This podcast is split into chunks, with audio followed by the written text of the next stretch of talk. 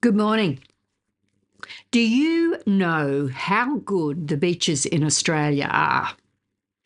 Now, I never knew how good they were until we went overseas. And we were in Hawaii and we were told you can't miss going to this certain beach because it is the best beach in Hawaii, best beach in the world. So, of course, we hopped in a car and drove out to see the best beach in Hawaii. And we got out of the car and stood there and looked around and said, What? This is it? And we thought, We've got a better one down at Point Leo, which is about 30 minutes from our house. You know, only only when we look at something in comparison can we see the absolute beauty of something that we have at our fingertips. I want to talk about something wonderful that is at our fingertips. And maybe this new series is going to bring it alive to you for the first time or remind you again of the wonder of our God. Between now and Easter, we are going to be talking about the wonder of our God who chooses to walk and talk with us and what a difference this can make in our lives. Now, each week builds on the one before, so please try and catch them all, either in person or church at home. Are you ready? We were talking about how we often only see the beauty in something when we compare it with something else. Well, I want to tell you two stories about human interactions with the divine, and hope, hopefully you can see where I'm going. Anthropologists would tell us that since the dawn of time, mankind has tried to understand and connect with the divine. Most of us have grown up in a Judeo Christian soup, even if you haven't been a church attender. And we've heard stories of the God of Israel who was constantly present with his people. You know, stories like Daniel in the lion's den or, or Moses parting the Red Sea. But let me tell you another story about religion a story that was pretty typical of ancient religions across the globe. In 2019, in a coastal area in northern Peru, archaeologists discovered the largest child burial site ever found. There were skeletons of 227 children there, aged between 4 and 14, and they estimated that the children had died about 600 years ago. They had all been ritually killed at the same time. Can you even imagine what happened in that community? In ancient tribal communities, people worship lots of gods. Everyone was, was religious because everything, from the wind and the rain to whether your crops grew to, to whether you would fall pregnant was controlled by the gods. Gods who were not morally consistent beings, but more like oversized humans who got in bad moods or fought with one another and then took it out on humanity. To survive, the people believed they had to keep the gods happy by giving them gifts, sacrificing something or someone to them. Because they were so unpredictable, they never knew what they were thinking. Were they happy? Were they not? Well, when archaeologists studied this mass burial site, they speculated that the country was probably suffering from the effects of the El Nino weather, uh, which we're quite familiar with today. And this and this El Nino weather could have caused mass flooding and landslides.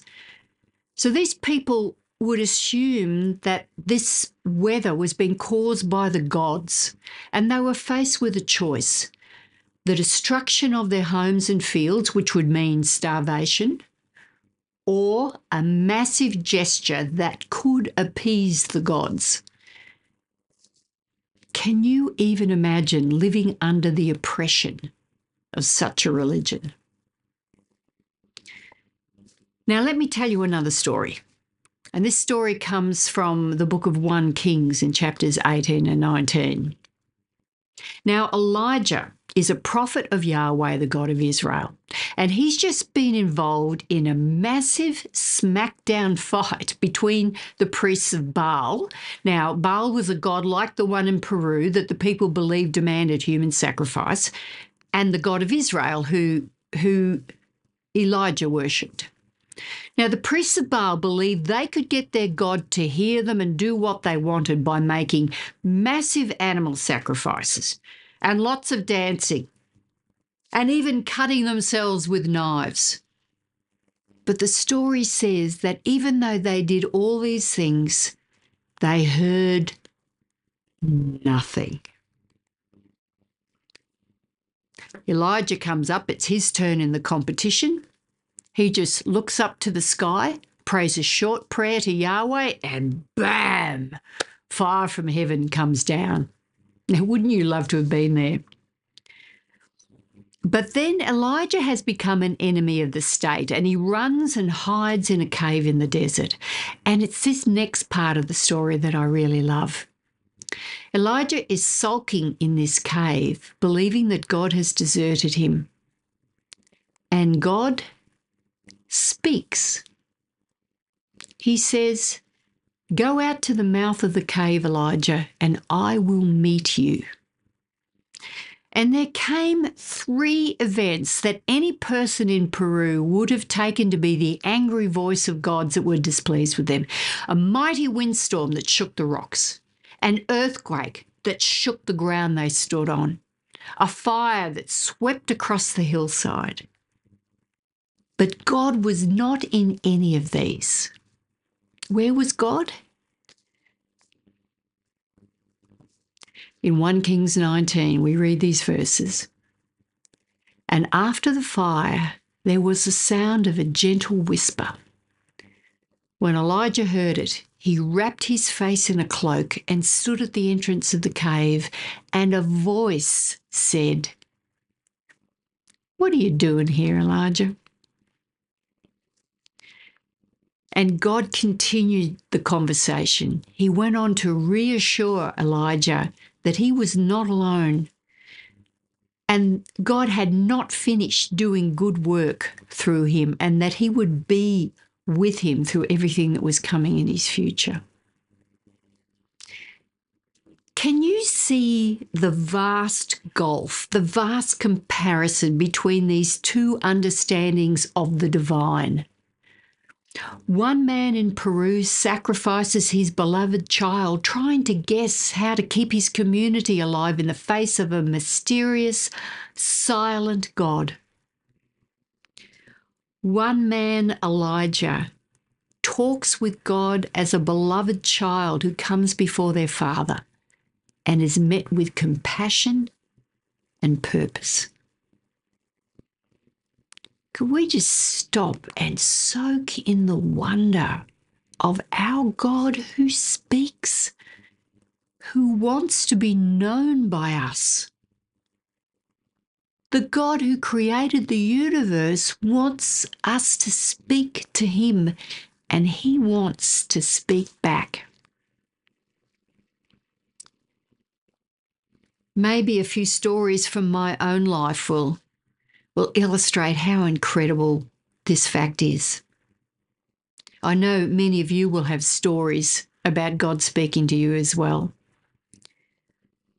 Probably about uh, 35 years ago, my husband Rick felt called from a full time banking career into full time ministry. Now, I love God and I love the church, but I was not so sure about this.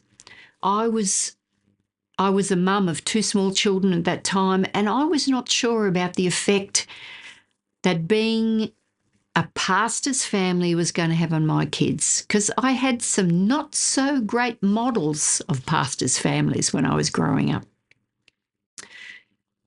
I was at a conference very soon after Rick felt he received this call to ministry.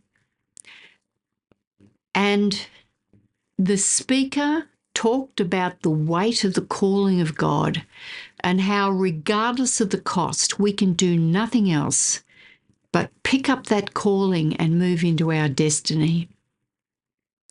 I remember standing in worship at the end of that and knowing I had heard God speak through this man as I just bawled my way through the worship.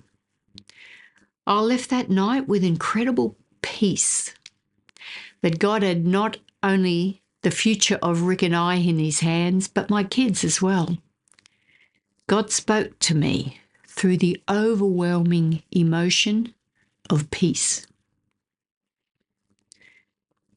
20 years ago, I had to decide whether to commit myself to teaching or church ministry. I love them both, and I knew God could use me in both, but I had to decide.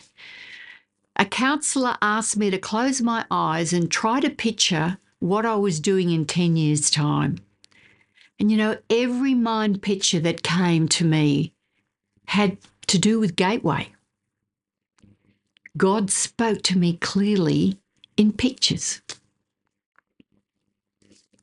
Six years ago, I was reading a novel called The Songs of Jesse Adams, which placed the story of Jesus into 1970s era Melbourne.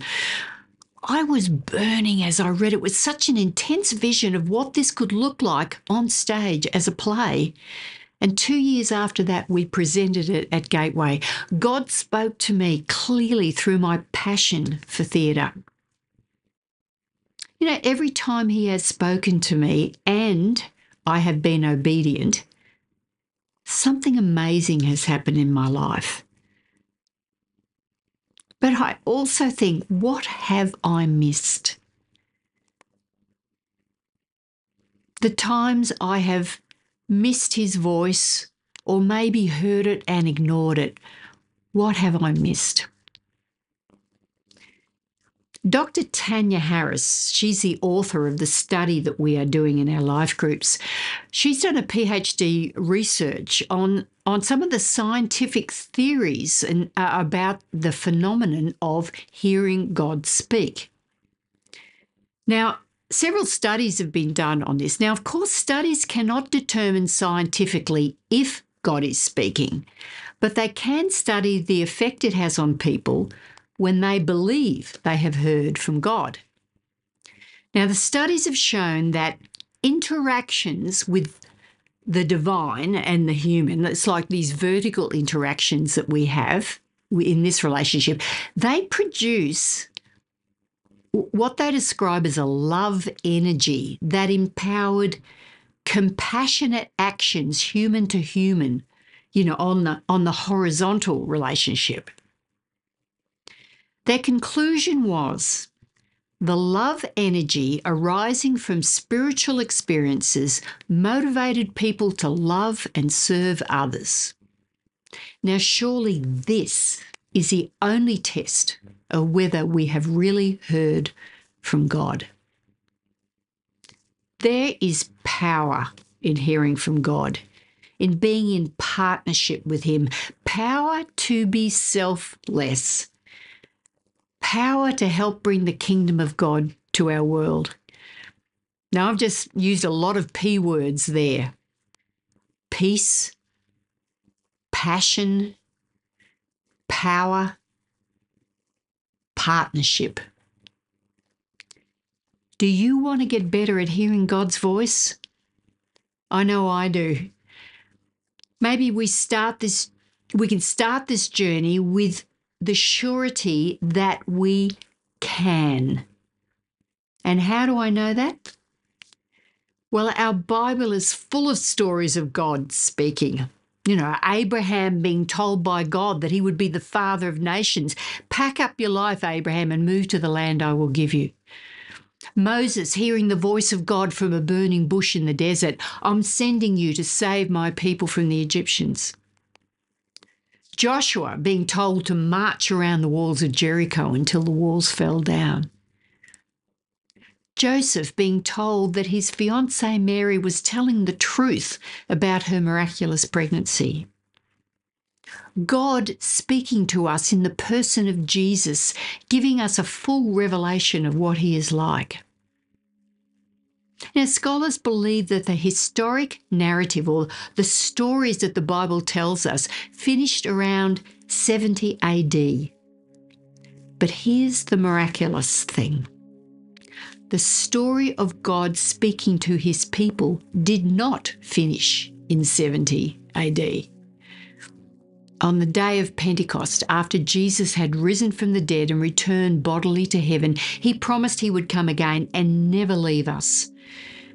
The Spirit of God entered his people on that day and it opened the floodgates for everyone, everyone to hear the voice of God for themselves. We don't need a prophet, we don't need a priest to hear God's voice for us. He is speaking now as He always has. Those miraculous biblical stories of people hearing and obeying the voice of God are still happening in 2023. There is so much more to learn. How does God speak? How can we be better at listening? How can we get it right? And what are the dangers of getting it wrong? We're going to be looking at these issues over the coming weeks and in our life groups. If you're not already part of a life group, it's not too late because that is a place where we get to discuss this in detail. So let's get hungry to learn. I want to leave you with a verse to think about.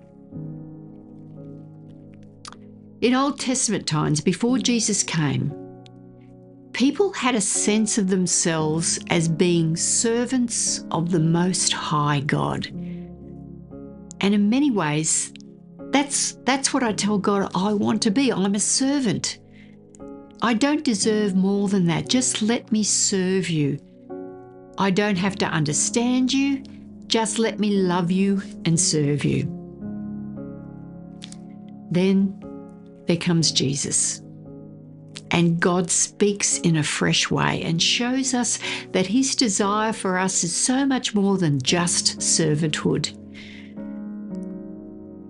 In the book of John, we read these incredible words Jesus speaking to us I have never called you servants because a master doesn't confide in his servants, and servants don't always understand what the master is doing but I call you my most intimate friends. For I reveal to you everything that I've heard from my Father. I wonder whether we could finish today by just remembering precious verse. Put your own name in there. I'll, I'll do it. You can do it at home. Marcy, I call you my most intimate friend. What an incredible God we serve.